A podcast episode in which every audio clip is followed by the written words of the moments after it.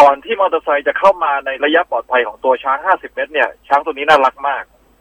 ครับ อืม เขาแฮปปี้เขาผ่อนคลายเขากินอาหารอยู่ข้างถนน เขา ค่ะ เขามีความสุขกับการใช้ชีวิตภายใต้ ใช้ การ ชีวิตปกติ รัษ ขอจ้หน้งเขา ที่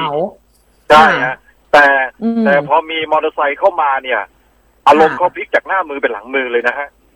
อ๋อ นะฮะพลิกเลยพลิกนี่คือวิ่งเข้าใส่เลยก็ดูในคลิปดีฮะที่วิ่งไปเนี่ย อืม ฝุ่นคลุ้งกระจาย ค่ ไอ้นั่นน่ะเอาจริงนะฮะ อืม วิ่งแบบไม่ชะลอเลย ครับ เออ นะครับเพราะฉะนั้น ค่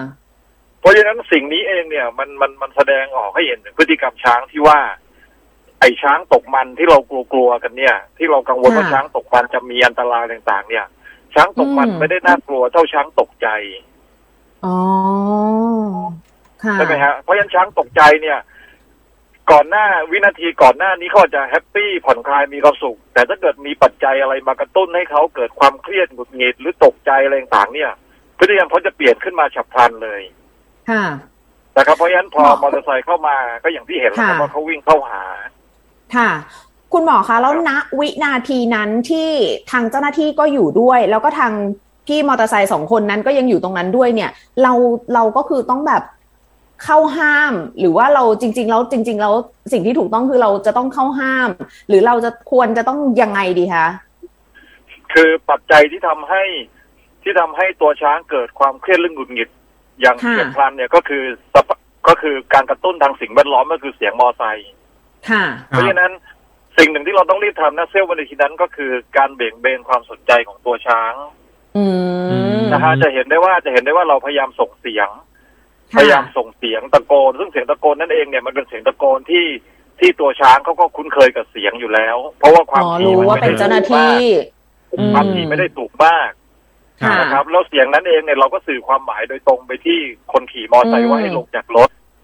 ค่ะ อืม เพราะว่าเป้าหมายที่ช้างวิ่งเข้าหาเนี่ย ไม่ใช่คนนะฮะแต่เป็นมอเตอร์ไซค์ มอเตอร์ไซค์ อืม ใช่เพราะนั่นคือวัตถุแปลกปลอมที่เข้ามาในอาณาเขตของเขา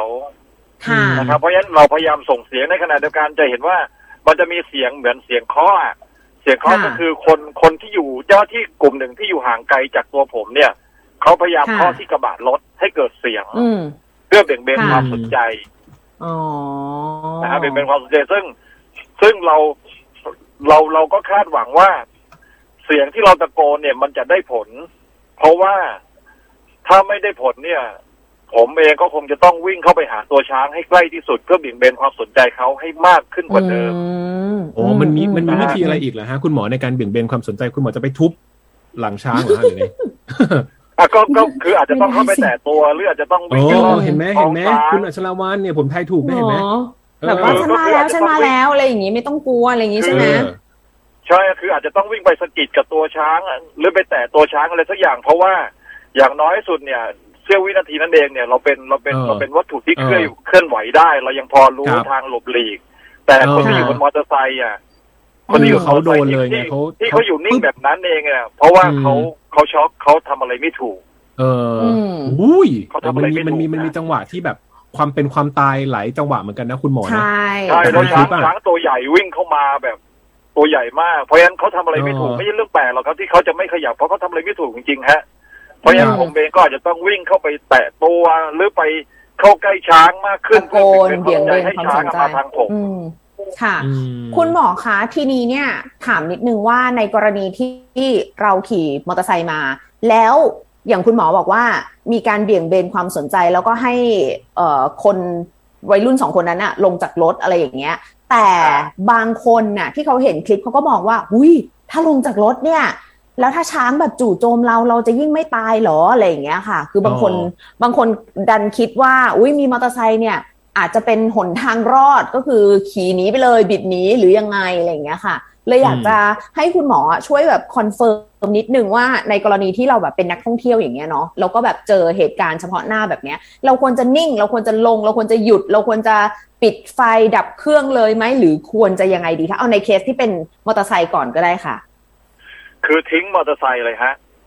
อืม มอเตอร์ไซค์ อืม ไม่ใช่อวัยวะส่วนหนึ่งของร่างกายเราอะนะฮะไม่ตาย ค่ะ ก็หาใหม่ได้ โอ้ อืมอืม ถ้าเกิด เอา คุ ชี ณ วิ โดนตนะ เห ค ยี รั ย บบไม่ทิ้งมขาก่อนหั อก เตอร์ ไป ไซค์ เนาะ เพราะว่ามอเตอร์ไซค์เนี่ย มอเตอร์ไซค์ที่ติดเครื่องยนต์ที่เปิดไฟอยู่เนี่ย นี่คือตัวกระตุ้นให้ช้างเข้ามาหา เพราะฉะนั้นเขาไม่ได้สนใจคนนะฮะเขาสนใจมอเตอร์ไซค์ ค่ะ หลายต่อหลายครั้งแล้วเราเห็นมอเตอร์ไซค์ขับเข้าไปเนี่ย ช้างวิ่งมาเตะมอเตอร์ไซค์เขาไม่ได้ไปสนใจคนเลย อ๋ ค่ะ อ มันเสียงดังอ่ะเนาะ นะครับ เสียงมันอยู่ตรงนั้น เพราะ แส ฉะนั้ ง น มันอยู่ตรงนั้นอ่ะ เพ เนาะ ราะฉะนั้นทิ้งเลยฮะ อันไหนที่มั คน รับ เป็นภาระให้กับชีวิตเนี่ยทิ้งไปเลยครับ อืม ค่ะ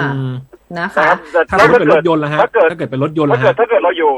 โทษนะฮะโทษนะถ้าเกิดว่าเราอยู่บน ครับ มอเตอร์ไซค์ถ้าเราจะขับพุ่งไปเนี่ยมันพุ่งไป ค่ะ พุ่งไปได้ไงแล้วช้างมันวิ่งเข้ามาหาเราข้างหน้า อ๋อ อ๋ออ ม เออ ใช่ไหมครับ อืม เพราะฉะนั้นอะไรที่เป็น